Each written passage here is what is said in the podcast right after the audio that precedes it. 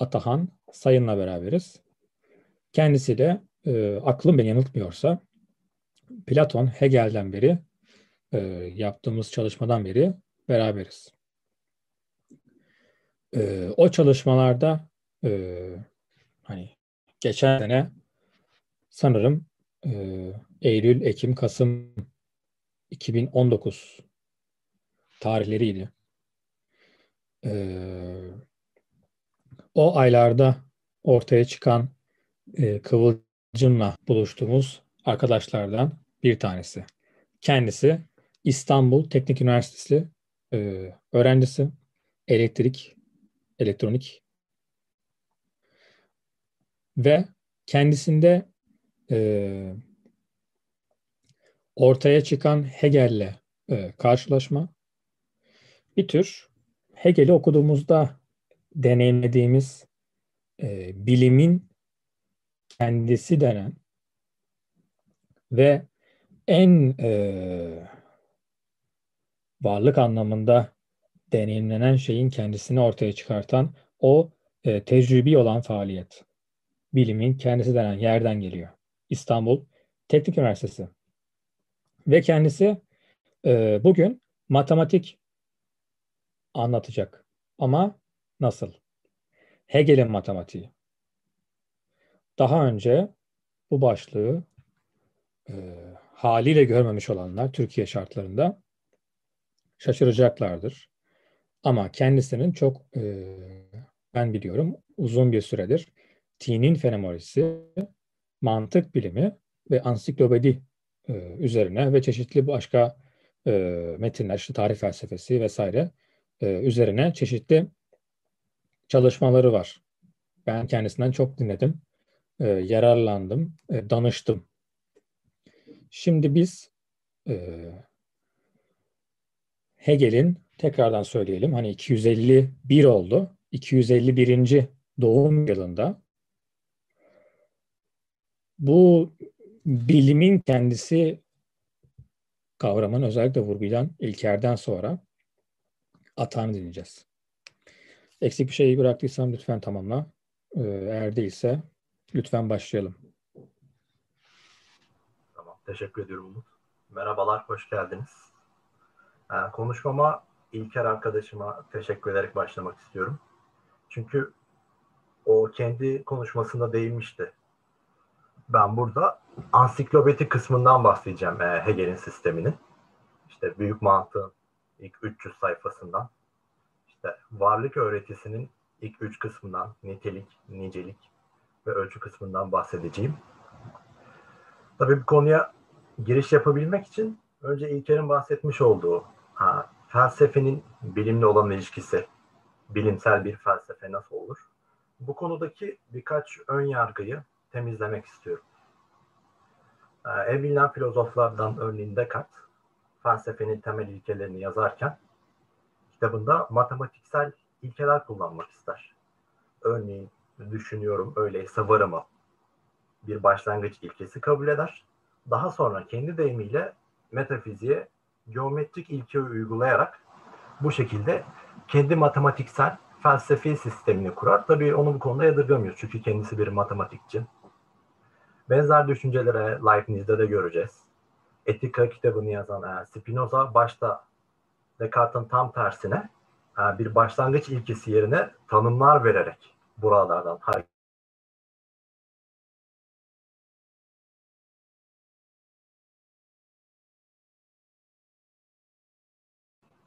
Ben iki saattir kapalı mıydı mikrofon? Konuşuyorum. Yok yok değildi. Devam edebiliriz. Ah, teşekkür ediyorum. Çok korktum ya. E, neyse. E, bu matematikle felsefenin ilişkisi işte Descartes, Leibniz, Spinoza, Newton gibi isimlerle devinirken bir devrim Kant'tan çıkar işte. Kant'ın Arı Us'un kendi kategorilerini yazdığı, Arı Us'un eleştirini yazdığı kitabında bütün matematiksel yargılar sentetiktir ki daha sonra bu yargımın Hegel tarafına eleştirisini yapacağım bu konuşmadan. Bu şekilde matematik e, felsefenin içerisine girer ve bilimsel bir felsefe nasıl olabilir diye cevaplarlar. Şimdi bu cevapların ben Hegelci bakış açısıyla konuşayım. Çoğuna katılmıyorum. Hegel de katılmıyor. Çünkü eğer felsefeyi bilimlerin temeli olarak alırsak işte sanki bir bilimler ağacı var. Bunun kökleri felsefe, işte matematik ve dallara bütün bilimler ayrılıyor. Ee, sanki matematik bilen, daha sonra felsefe bilen bütün bilimlere hakim olacakmış gibi bir algı ortaya çıkar. Mesela birkaç tane kitap ismi sayayım. Arus'un eleştirisi, Tin'in görüngü bilimi, mantık bilimi, Heidegger'in varlık ve zamanı. E ben bunları okuduğumda, felsefenin genel olarak işte fenomenolojik sistemine her şeyine hakim olduğumda, e bütün bilimler benim önümde açılacak mı? Şimdi ben bir mühendis olarak felsefe, yaptığım felsefe, okuduğum felsefeyle pozitif bilimler arasında çok bir ilişki görmüyorum. Eğer felsefe gerçekten bilimleri temeli olmazsa ben bir elektronik mühendis olarak şu örneği vereyim. Mikroelektriğin temelleri. Ben şimdi bütün felsefe kitapları okudum. Bilimlerin temeline de hakim oldum.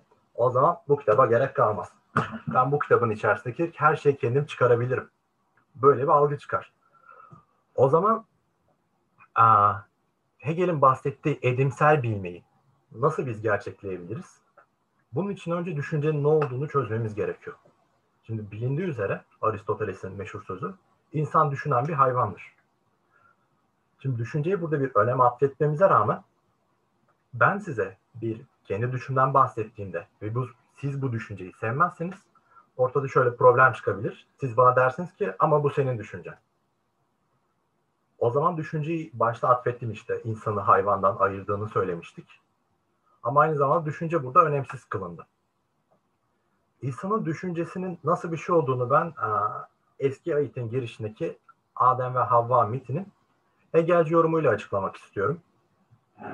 Çünkü doğrudan insan doğası diye bir kavramdan bahsetmek istemiyorum işte. Doğrudan bir tanım yapıp insanı hayvandan ayıran şey budur dersem kendi öznelliğimle yaklaşmış olurum. Bu görüş gerçekten bana göre olur ve pek bir gerçeklik kesinlik taşımaz. Çünkü veteriner değilim, biyolog değilim, hayvanların doğasını bilmiyorum, beyin yapısını bilmiyorum.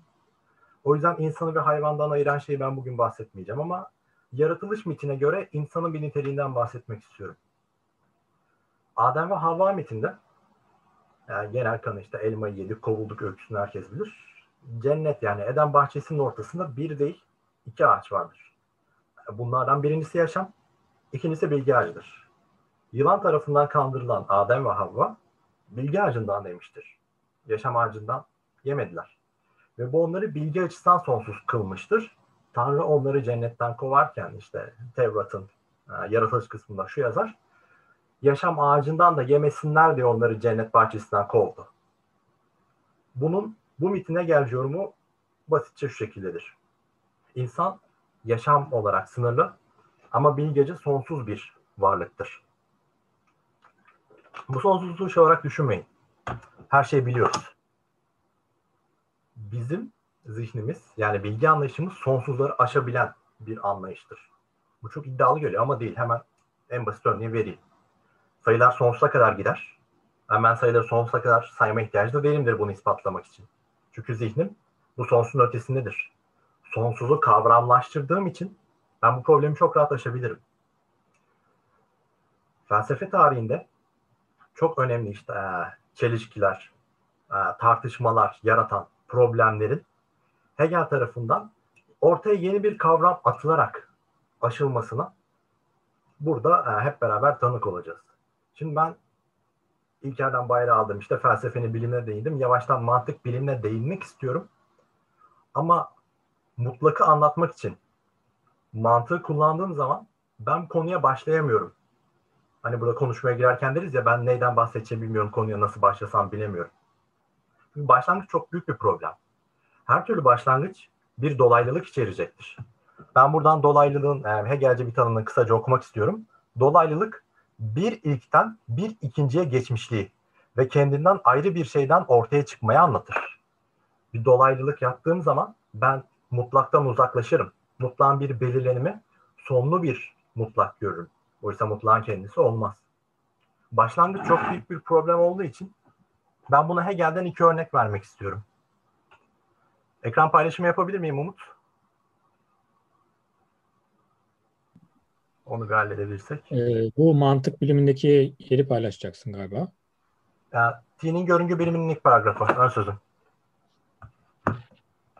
Tamam. Bana göndermen gerekiyor çünkü ben e, seni host yaparsam yayının kapanmasından korkuyorum. O, o zaman devam edelim. Ben buradan okuyayım. Yani burada göstermek istediğim bazı şeyler vardı. Bu şekilde devam edelim. Kısa bir şey zaten. Yani tamamını okumayacağım. Bir yapıta alışa geldiği gibi bir ön sözde önceden değinmek yazarın saptadığı ve amacı işte çalışmaları nedenleri üzerine felsefi içeriğe aykırı görünür. Bu ne demek? Eğer ben kullanabiliyorsun galiba. Hı? Bir dener misin kullanabiliyor musun diye.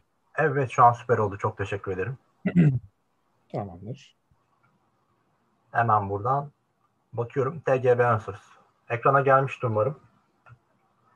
Bahsettiğimiz nokta bu. Bir yapıta alışa geldiği gibi ön sözde önceden değindiğimiz zaman içeriğine şöyle bir şey yapmış olurum. Bakın bundan bahsedeceğim. Eğer size bundan bahsedeceğimi anlatırsam sizin kafanızda buna göre fikirler direkt doğar. Ve büyük ihtimal beni dinlemezsiniz. Çünkü size kavram verdiğim zaman o kavramı yaratmadan hazır önünüze sunduğum zaman siz o kavramın önceki tanımıyla e, onunla uğraşırsınız. Büyük ihtimal dinleyiciyi kaçırırsınız. Bu bende de var. Bunu içeri uygunsuz olmasının bir nedeni de örnek veriyorum bir felsefi eser adı verelim. Aa, hayvansal doğa üzerine ya da US'un matematiksel doğası üzerine.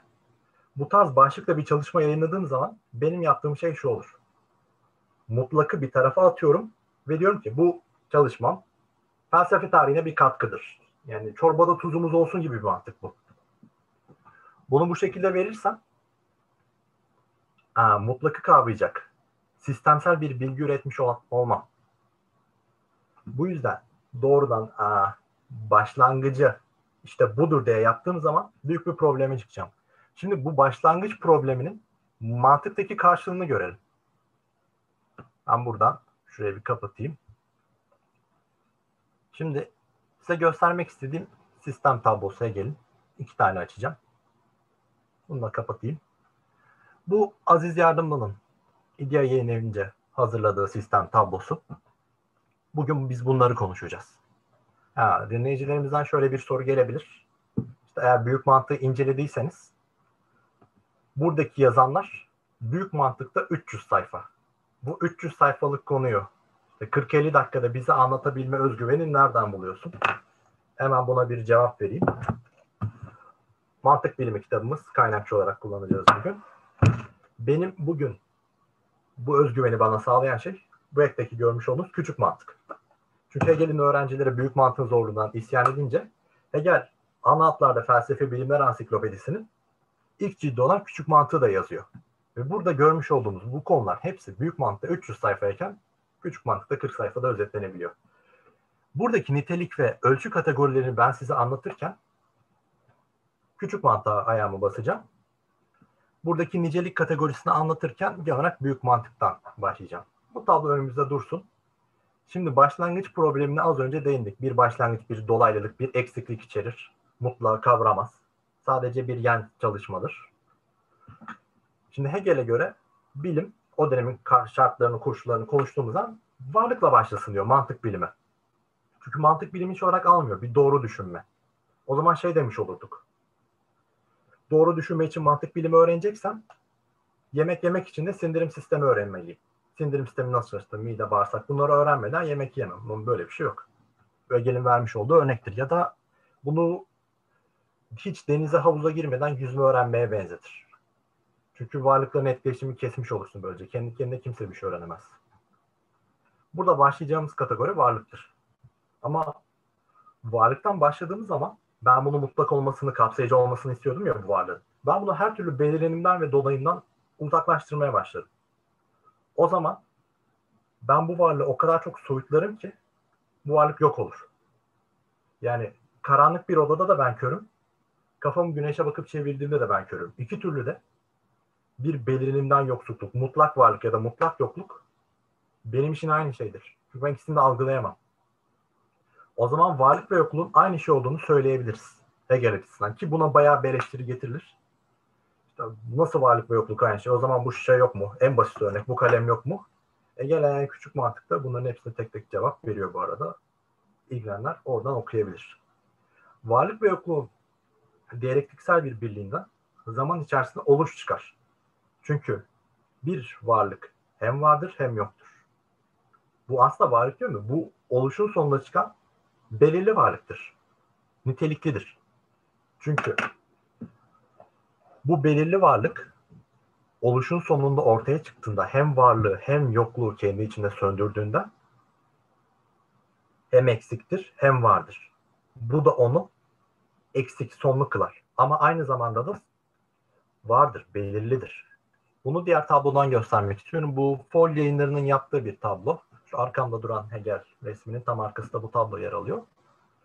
Varlıktan önce şu an şu ana kadar yaptığımız kısım varlık ve yokluğu aynı olduğunu ispatladıktan sonra buradan oluşa geçtik. Bu da bana belirli varlığı verdi. Bu nitelik kısmını 10 dakika içerisinde bitireceğim. Çok uzun değil. Çünkü bugün matematik başlığını attığımızdan inceleyeceğimiz kısım nicelik kategorisi ölçüye az değineceğiz. Belirli varlık meydana geldiği zaman öncelikle olumsuzdur. Çünkü bir nitelime girmiştir. Bu belirli varlığın olumsuz olmasını ben matematikteki kombinasyon örneğiyle size ispatlamak istiyorum. Şu şekilde. Şu an ben İstanbul'dayım ve diyelim ki karşımda 7 kişi var. Ben bu 7 kişiden 5 kişiyi Ankara'ya göndereceğim. Ve bunun arasında tercih yapmam gerekiyor. Kombinasyon matematikte seçimdir. Bunun faktöriyel formülünü yazmıyorum burada. Gerek yok çünkü. Önemli olan şu formülü bizim ispatlamamız. Ve bunu Spinoza'nın her belirlenin bir olumsuzlamadır ilkesine dayanarak yapacağız. Örnek olarak da buraya yazdım. 7'nin 5'li kombinasyonu yani 7 kişiden 5 kişiyi nasıl farklı seçtiğim eşittir 7 kişiden 2 kişiyi nasıl farklı seçtiğim. Ben 7 kişiden 5 kişiyi Ankara'ya göndermek üzere seçersem ben sadece bunu yapmam. Ben aynı zamanda 2 kişiyi de İstanbul'da bırakmış olmak üzere seçerim. Yani burada bir belirlenim yaparsam o belirlenim olumsuzlama da olacaktır. Bu da matematik kombinasyon örneğinden Spinoza'nın ilkesini ispatlayan benim sevdiğim bir örnek. Tabloyu açıp devam etmek istiyorum Paul'den. Bu belirlenim bir e, olumsuzlama olduğu için bir sınır taşır. Yani bu sınırın aslında o sınır sayesinde var olur. Ama onu aynı zamanda yiyip bitiren, sonlu kılan şey o sınırdır. Biraz Heraklitosçudur. Örneğin ateş odunu yakarken hem odunu yok eder hem de odun sayesinde var olur. Bu şekilde varlık ya yani belirli varlık kendi sırrını fark ettiği zaman bir başkasıyla da karşılaşır.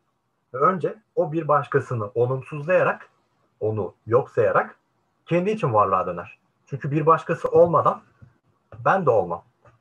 Çünkü başkasının öyle bir doğası vardır ki bir şeyi o olmaksızın düşünebilmemiz olanaklı değildir. Öncelikle onun olumsuzluğunu fark ederim. Derim ki bunu, ben bu ötekini kabul etmiyorum et fazı. Daha sonra onu olumsuzlayarak kendimi kabul ederim. Evet ben derim. Onu reddettim ve kendi kişiliğimi yarattım. Ama buradaki kendi sonluluğum da bunun da farkına vararak kendimi de olumsuzlama ihtiyacı duyuyorum. Çünkü ben hala sonluyum. Böylece belirli varlıklar sürekli başkalaşır, başkalaşır, başkalaşır, başkalaşır ve bunun bir sonu gelmez. Bu ise Hegel mantığına karşılaşacağımız ilk kötü sonsuzdur. Bir şey bir başkası olur ama başkasının kendisi bir şeydir. Öyleyse benzer olarak bir başkası olur ve bu sonsuza kadar gider. Bu sonsuz ilerleme gerçek sonsuz değildir. Gerçek sonsuz tersine kendi başkasında, kendisinde olmaktan ya da süreç olarak anlatıldığında kendi başkasında kendisine gelmekte oluşur. Sadece ötekini reddetmek değil, öteki seni reddettiğinde onun sendeki kişiliğini reddederek, burası biraz karmaşık kabul ediyorum, çok değinmeyeceğim buralara, kendine geri gelmekte oluşur. Ya yani bir örnek olarak İsa kendini olumsuzlar, kendini feda eder ve göğe yükselir. İncil'de anlatıldığına göre. Bunun bir örneği budur. Daha sonra kendi için varlık yani bir öz bilinç gibi kendini kavradığında bir, bir şey olur. Tektir o. Ve bu kendi için varlıklar bir araya geldikleri zaman tekin karşısında bir çok doğar. Hani iki arkadaşımız bahsetmişti. Bu çoku rastgele bir şey almamak gerekiyor diye. Bu o devrin tartışmalarında atomcular bir yanıttır. Onun nicelikte tekrar bu kesintili kesintisizlikte oraya bir değinecek Kant'ın antinomelerinden. Şimdi kendi için varlıklar tek ve ve tekin karşısına çok olarak geldikleri zaman aralarında bir itme çekme kuvveti doğar. Bayağı atomcu görüş. Bunun atomculuğun zıttı olarak o devirdeki popüler görüşte Kant'tan önce Leibniz'in monatlarıdır. Leibniz'in monatları dediğimiz şey şimdi evrenin e, atom dersek o atomu biraz bölmek gerekir. Atomun parçası yok mu? Leibniz uzam içermeyen, böyle bir maddi varlık içermeyen monatlardan bahseder. Maddenin sebebi budur der.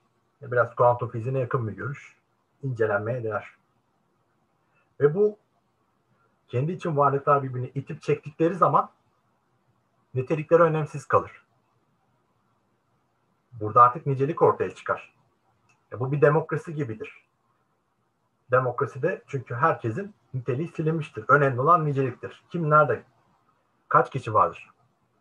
Niceliği bu şekilde alırız ve nitelik önemsizleşir. Tabii bu şekilde düşünmek gerekmiyor. Ha, niteliği silinmiş olarak alırsak şöyle bir önyargı çıkar. O zaman varlığa geri mi döndük? Geri dönmedik. Niteliği biz ilgisizleştik. Artık niceliyiz. Şimdi niceliği incelemek için ne olduğunu arı nicelikten biraz konuşmak istiyorum. Arı niceliğin ise örnekleri yani mantık bilimde veya küçük mantıkta verilmez ama Hegel'in Felsefe Bilimler Ansiklopedisi'nin ikinci cildi olan Doğa Felsefesi'nin mekanik bölümünde verilir. Mekanik bölümünde yazılana göre arı nicelik en meşhur iki örneği vardır. Uzay ve zaman. Şimdi uzay ele alındığı zaman Kant'a göre burada biraz Kant'a atıf yapmak gerekiyor. Çünkü aşkınsal estetik kısmında arı usun eleştirisinin aşkınsal estetik iki ayrılır. Uzay ve zaman. Ve Kant uzay ve zaman vardır demez. Kendinde şeylerin, dastik ansihlerin kavranabilmesi, bilinebilmesi için zihnin onlara atadığı bir şeydir uzay ve zaman. Gerçekten uzay ve zaman yoktur. O bizim bir algılama yöntemimizdir. Bu yüzden bunun üstüne bir konuşma gereksiz kalır.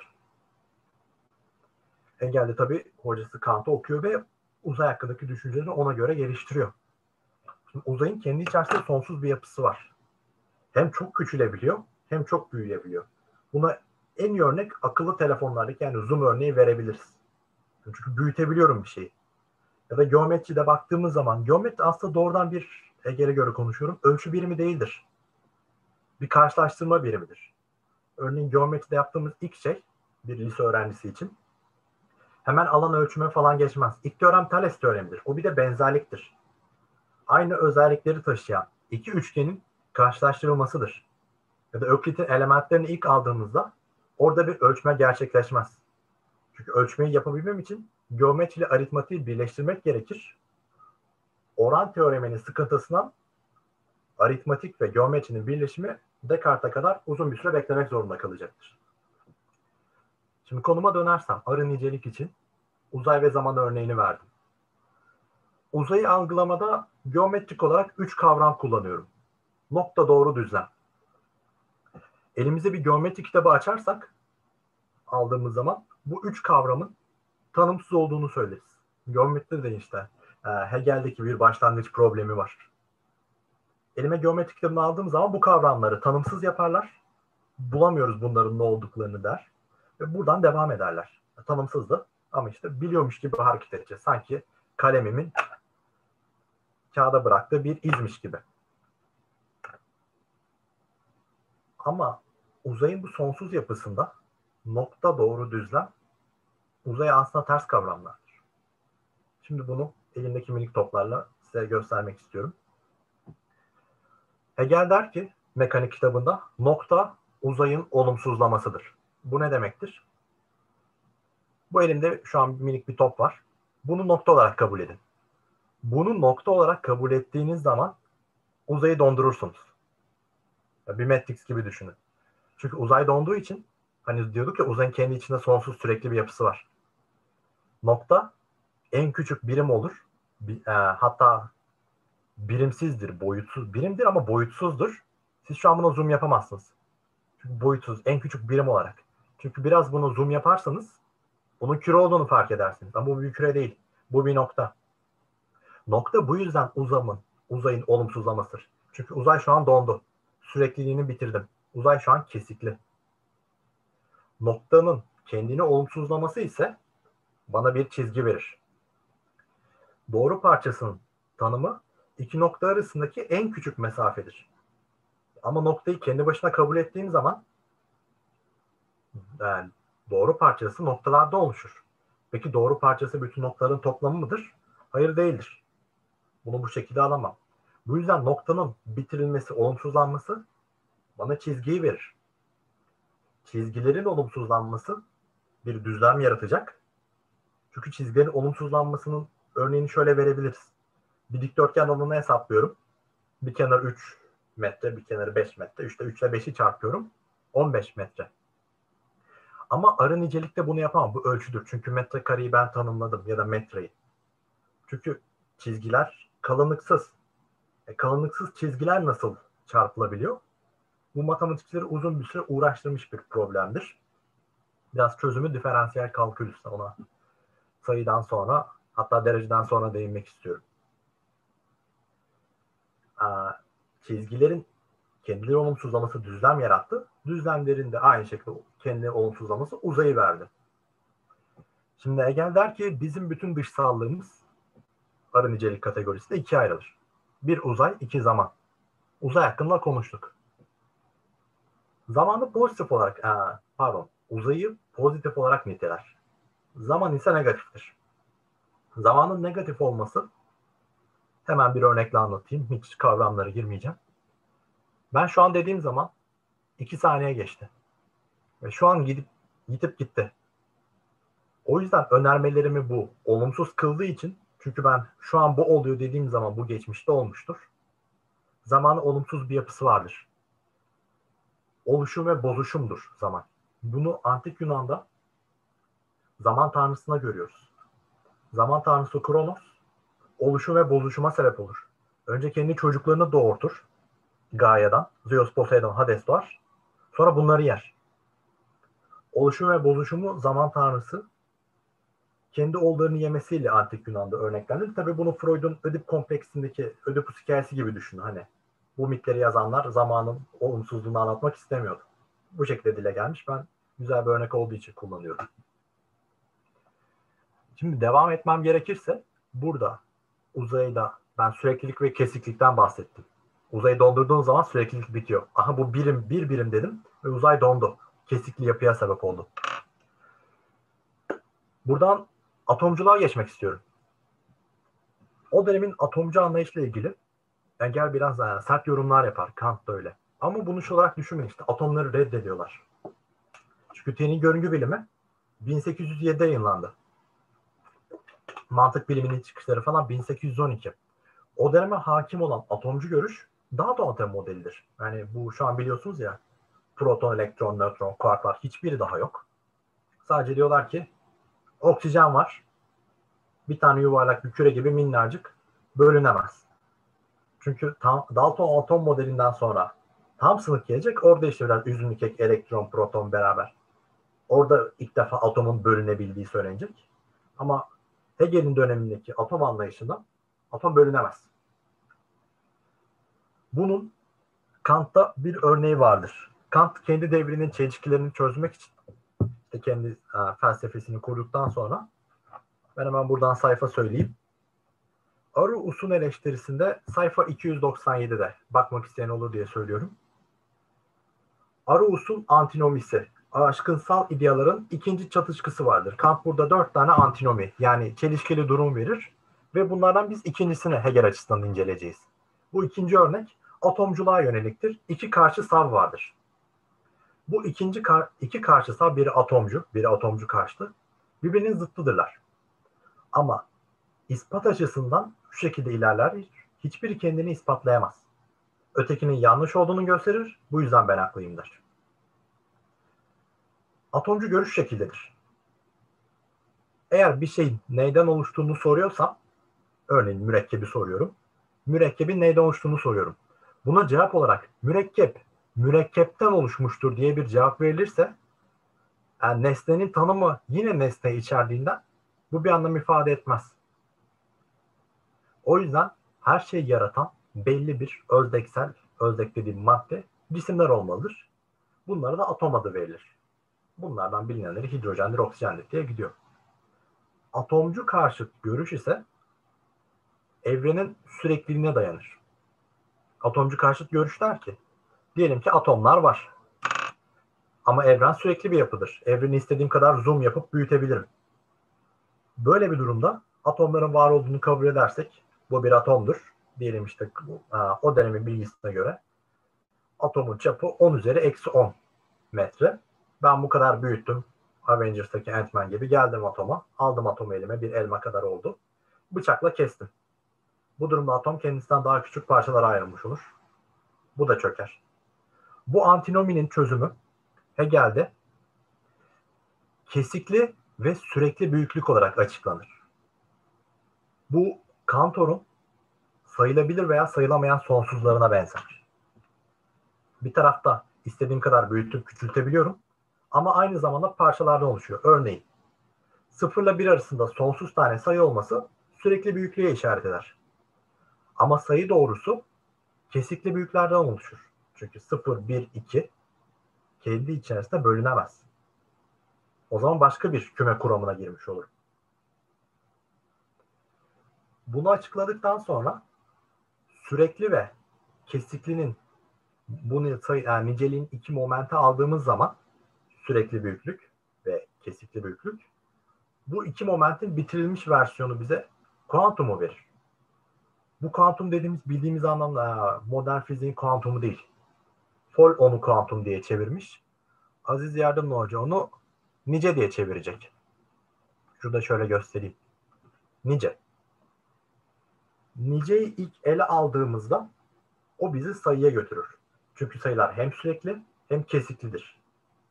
Bu onun yapısında sayıyı miktar ve birim olarak nitelendirecektir. Örneğin biri kendi 4 sayısını alayım bir yerine. Bir kötü bir örnek olur. 4 sayısı 4 tane birin toplamıdır. 8 tane 0.5'in toplamıdır. Ama aynı zamanda kendi başına 1'dir. Bölünmez gibi gözükür 8. Kavram olarak çünkü 8 vardır. Peki ben bunları nice kategorisinde nasıl anlayacağım? Sürekli ve kesikli büyüklerin şimdi çelişkisini çözdüm. Çünkü elimde bir örnek var sayı gibi. Bunu da söylemek istiyorum. Bahsettim ya kısır döngülerden. Hegel'in çözümü yeni bir kavram üreterek olmaktır. Yeni bir kavram ürettiğimiz zaman bu şekilde çelişkileri aşacağız. Şimdi burada sürekli ve kesikli büyüklüğü ben sayıda miktar ve birim olarak algılıyorum. Bunun burada göstermesi lazım. Toplam ve birlik demiş. Miktar ve birim olarak alacağız. Aziz yardımlı Türkçesinde öyle çevriliyor. Şimdi sayıyı miktar önce birim olarak aldığım zaman iki birimin arasında sadece toplama ve çıkarma işlemi doğabilir. Birimler bir araya gelir veya ayrılır. Birimleri miktar olarak alırsam, örneğin ikilerden 3 miktar alırsam 2 artı 2 artı 2 bana çarpma işlemini verir. Birim ve miktardan çarpma işlemi doğar. Ve bu çarpma işlemini tekrar miktar olarak alırsam bu bana üslü sayıları verir. Şimdi bu aa, şu ana kadarki sayılar üstüne yaptığımız konuşmayı ilkokul bilgilerimiz üzerinden bir değerlendirebiliriz. Çünkü işte birinci sınıfa başladığımızda önce sayılar öğretir, biraz toplama çıkarma. İkinci sınıfta işte iki basamak sayıları toplamı, yavaştan çarpma işlemi ya da üçüncü sınıfta yapıp pek hatırlamıyorum. Daha sonra biraz sayılar giderek büyütülür. Sayılar kendi içerisinde büyümeye devam eder. İşte 5. 6. sınıfta en fazla milyonlu sayılar verilir. Sonra üstü sayılara geçilir. Benim şu ana kadar Hegel'de anlattığım matematikte işte yaptığımız bütün işlemler toplama, çıkarma, çarpma, bölme, üst alma oldu. Ama ben bu işlemleri yaptığım zaman benim matematik hakkında elde edebileceğim tek bilgi sayıların arasında aritmatik işlemlerde koşup durmaktır. Bu ise beni nicel bir sonsuzluğa iter. Sayılar sonsuza kadar gitmeye devam eder ama bunun bana bir katkısı yoktur. Ben yine eski örneklerde bahsettiğimiz gibi yine bir kısır döngünün işleyeyim. Burada bizim e, geçmişteki matematiksel bilgilerimizin gelişimini buraya 6. sınıfa benzetebiliriz. Matematikte daha yeni ne olabilir ki benim matematik bilgimi ilerletecek? Bu kadar sayıyı ben tek tek hesaplamak zorunda mıyım? Hayır hesap makinesine bıraktım. Artık aritmatik benim umurumda değil. hangi zihinsel işlem benim kafamda yeni bir şey uyandıracak? Önce dereceye gidiyoruz. Sistem tablosunda bakıyorum. Buraya dereceyi koymamışlar. Şunu da belirteyim. Daha önce söylemiştim galiba. Nicelik tablosu bu iki yani tablomuzda ayrı veriliyor. Şunu da küçülteyim. Nicelikler burada farklı. Mesela burada derece koyduğu zaman yerine burada nicel oran konulmuş. Çünkü büyük mantık ve küçük mantıkta bunlar biraz ek gibi veriliyor. Ben ikisini de biraz anlatmaya çalışacağım. Önce dereceyi çok basit bir şeyle anlatmak istiyorum. Eğer burada uzamlı ve uzamsız büyüklükten bahsediyor. Uzamlı büyüklüklere örnek olarak sayıyı veriyor. Sayıda anladığımız şu. Sayının uzamlı olması anlamı şu. Sayılar birbirine eklendiği zaman bu bir büyüklük yaratır. Toplama işleminde bir değişim olur. Ama dereceyi yani gradı burada şöyle bir soru gelebilir yani dinleyicilerimizden. Bu derece açı olarak mı derece yoksa sıcaklık olarak derece mi? Benim anlayabildiğim burada ikisi de. Tabi o zaman şu gelecek işte derecenin çünkü iki dereceyi beraber toplarsam onlar da işte 30 derece 30 derece topladım 60 derece oldu. Böyle bir eleştiri gelecek. Buna e, birim çember üzerinden bir cevap vereceğim. Şimdi Hegel sayıları bu kuantumu yani belirli niceliği, niceyi şey olarak adlandırıyor. Uzanımlı nicelik. Toplandığı zaman birbirine ek oluyor. Peki derecede neden böyle bir şey olmuyor? Çok basit bir örnek vereyim. İki tane elimde metal küre olsun. İkisinin sıcaklığı 10 derece. Bu ikisini birleştirdiğim zaman birbirine temas ettirdim. Sıcaklık hala 10 derece kalır.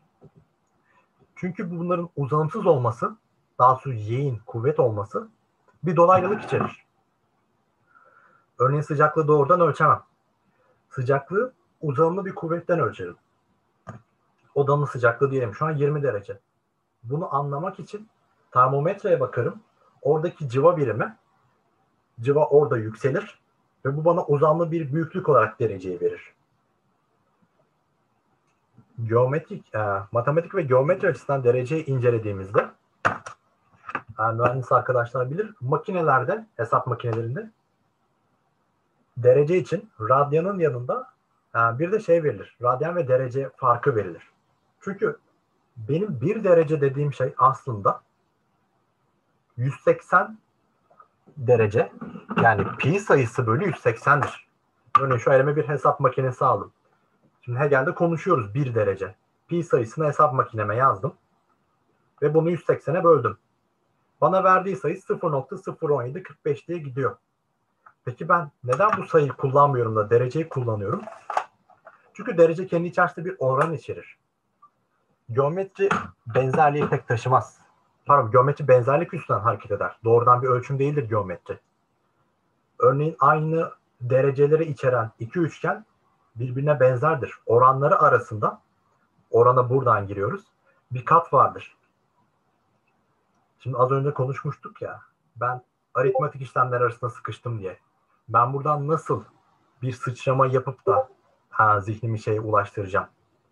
Aa, bir gelişim yaşayacağım matematik konusunda bunun örneğini oranda vermek istiyorum. Şöyle bir program çalıştıracağım. Oran. Bu arada özür diliyorum. Discord'un biraz sesi geliyor. Şunun sesini kapatayım. Heh. Önce şu görseli vermek istiyorum oranla alakalı. Newton.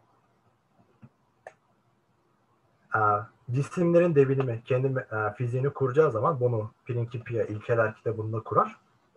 İntegrale giriş yapacağı zaman şu ekstra bilgi de vereyim. İntegral türevden önce bulunmuştur. İntegrali oluşturabilmek için şöyle bir tanım yapar.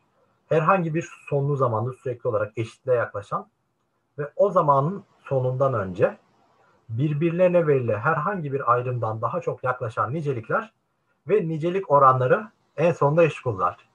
Hem nicelik hem nicelik oranları eşit olurlar diyor. Bakalım Burada basit bir C kodu yazdım. Umarım gözüküyordur. Bu arada Umut hiç şey var mı böyle aa, YouTube'dan işte şu gözükmüyor bu gözükmüyor tarzında? Şu an ekranda kod paylaşık değil mi? Öyle olması lazım YouTube'da. Ben bak, bu şey görmedim. Sıkıntı yok devam edebiliriz. Şimdi bu kodumuz basitçe bir oran inceleyecek. Ha demiştim ya x artı a bölü x. Ben burada a'ya x artı 3 dedim. Az önce a'yı 3 aldım. Ha, o görseli tekrar açayım. Newton. Şunu 3 aldım.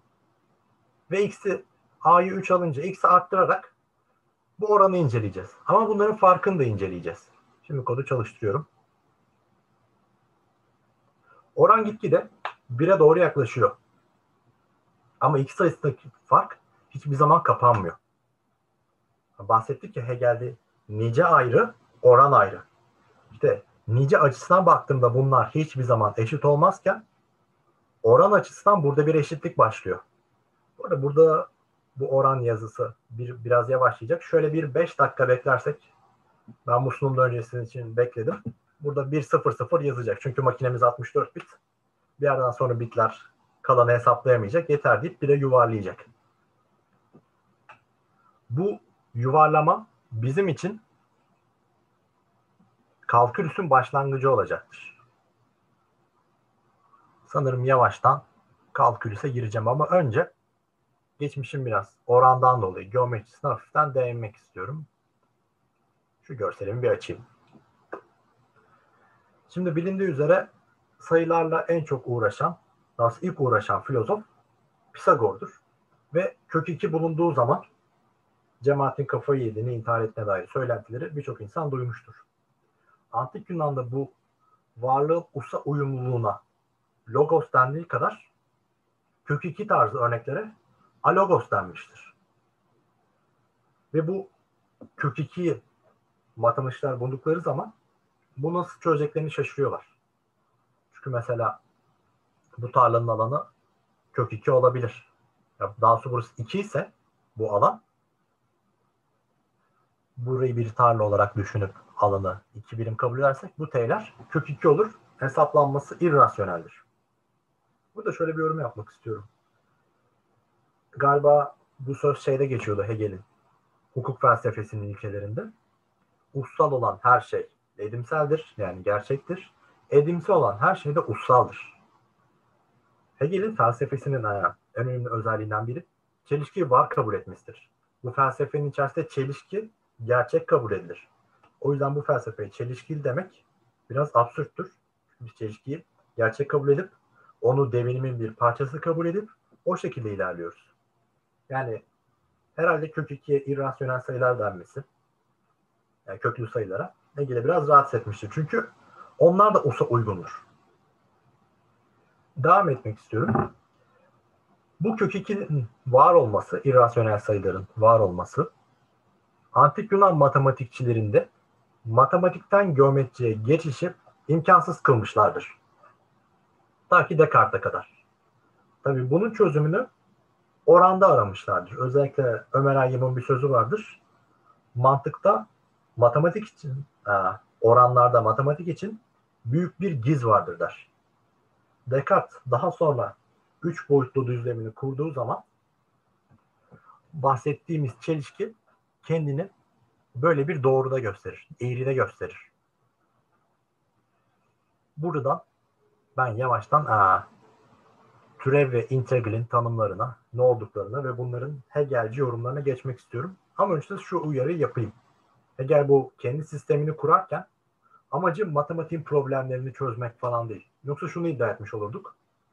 Orada matematikçiler uğraşıyor.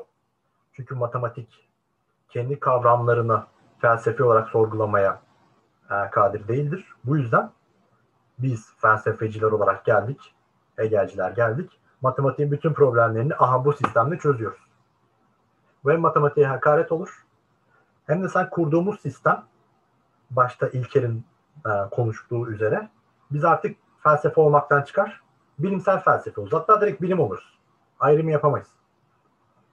Yani burada amaç kesinlikle günümüz matematiğinin temel problemlerini çözmek değildir.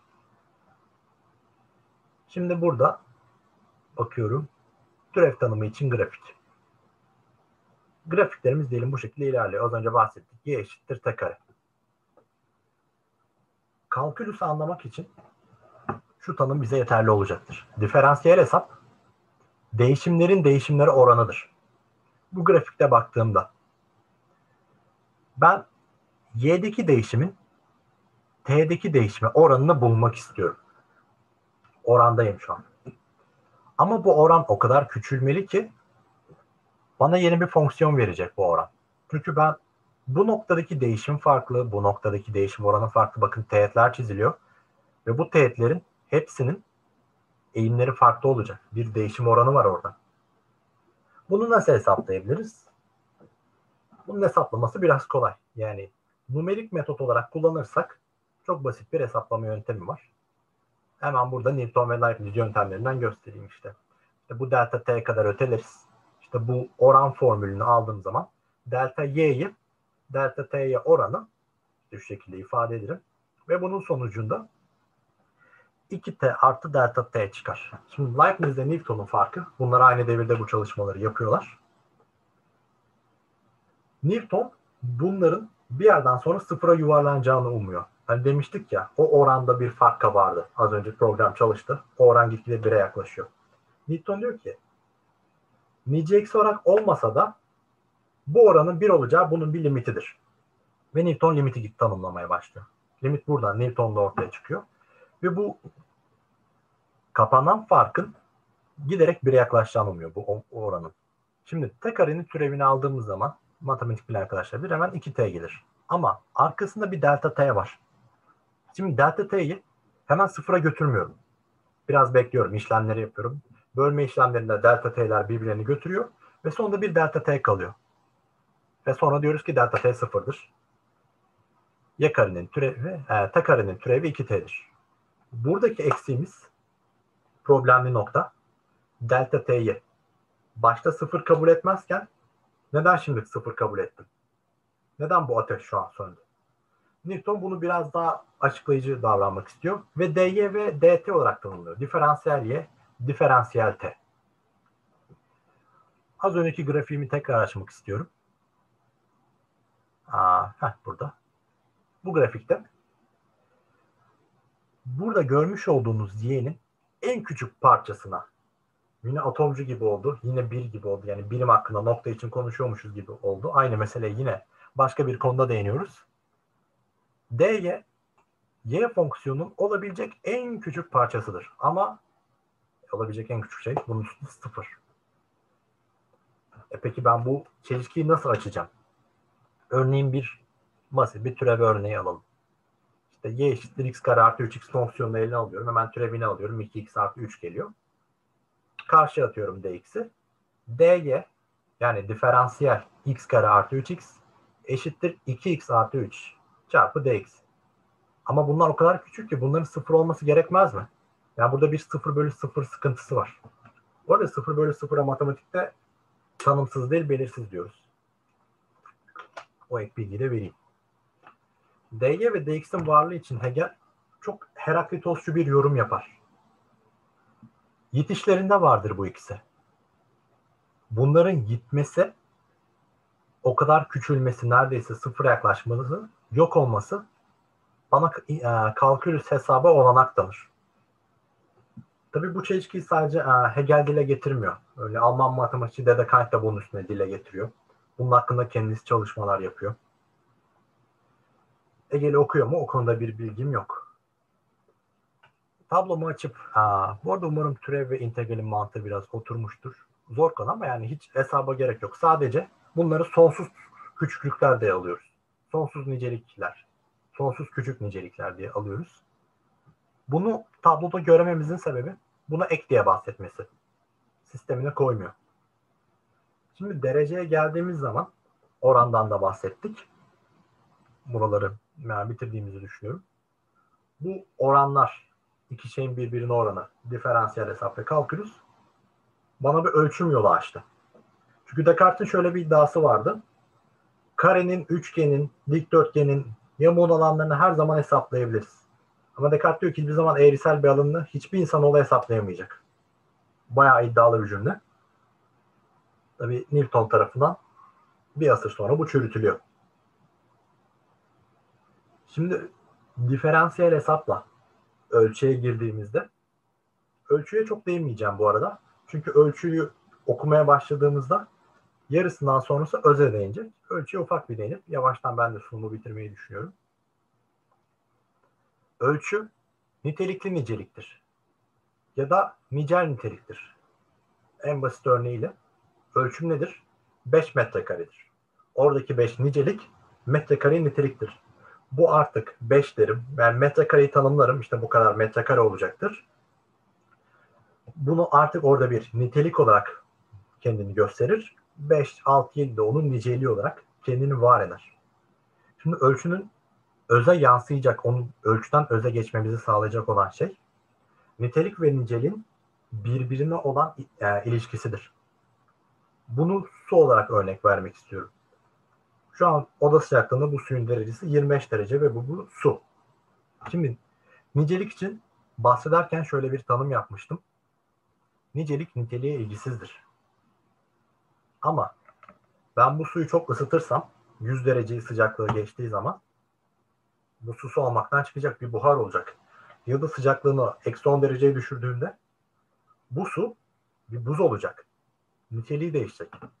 Peki kendi için varlığın çok ve tekteki ilişkisine bahsettiğim gibi niteliğimizi kaybettiğimizde arı varlığa mı döneceğiz? Hayır. Yeni bir nitelik kazanacağız ölçü kategorisine. Ve bu yeni nitelik aa, yok olma değil yani. Yeni bir nitelik kazandım. Ve bu yeni niteliğimin niceliğimle ilişkisi öz kategorisinde anlatılacaktır. Onu bugün değinmem imkansız. Burada başlıklarımızı kaç dakika oldu bilmiyorum. Üstünden şöyle bir geçmiş olsak da bitirdiğimizi düşünüyorum. Umarım biraz anlaşılırdır. Ufak bir iki ekleme daha yapmak istiyorum. Arada kaçırdıklarım.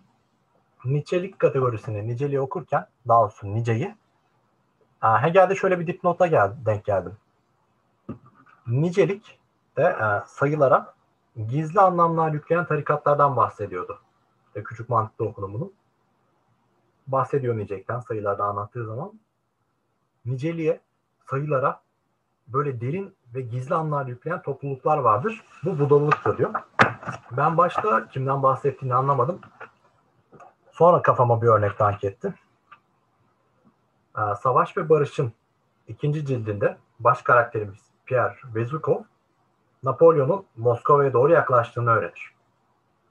Ve bunun üzerine kendisi aynı zamanda bir masondur. Tanrı'ya inanabilmek için masonlar cemiyetine üye olmuş. Bir mason kardeşi ona der ki Pierre işte böyle bir formül buldum. Napolyon Bonaparte kelimesinin harflerine İbrani alfabedeki sayılara karşılık getiriyorum. Napolyon Bonaparte'ın bütün harflerini topluyorum ve 666 çıkıyor. Ve bunun üzerine Rusya'daki masonlar Napolyon'un Deccal olduğuna inanmaya başlar.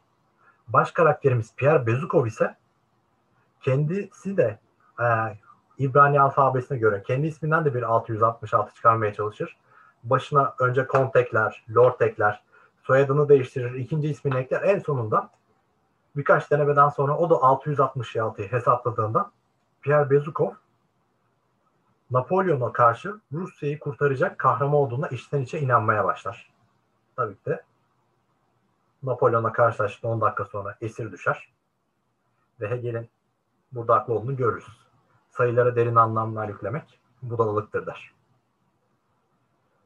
Benim daha fazla söyleyecek bir şeyim yok. Umarım iyi anlatabilmişimdir. Burada sonumu bitiriyorum. Teşekkür ederim.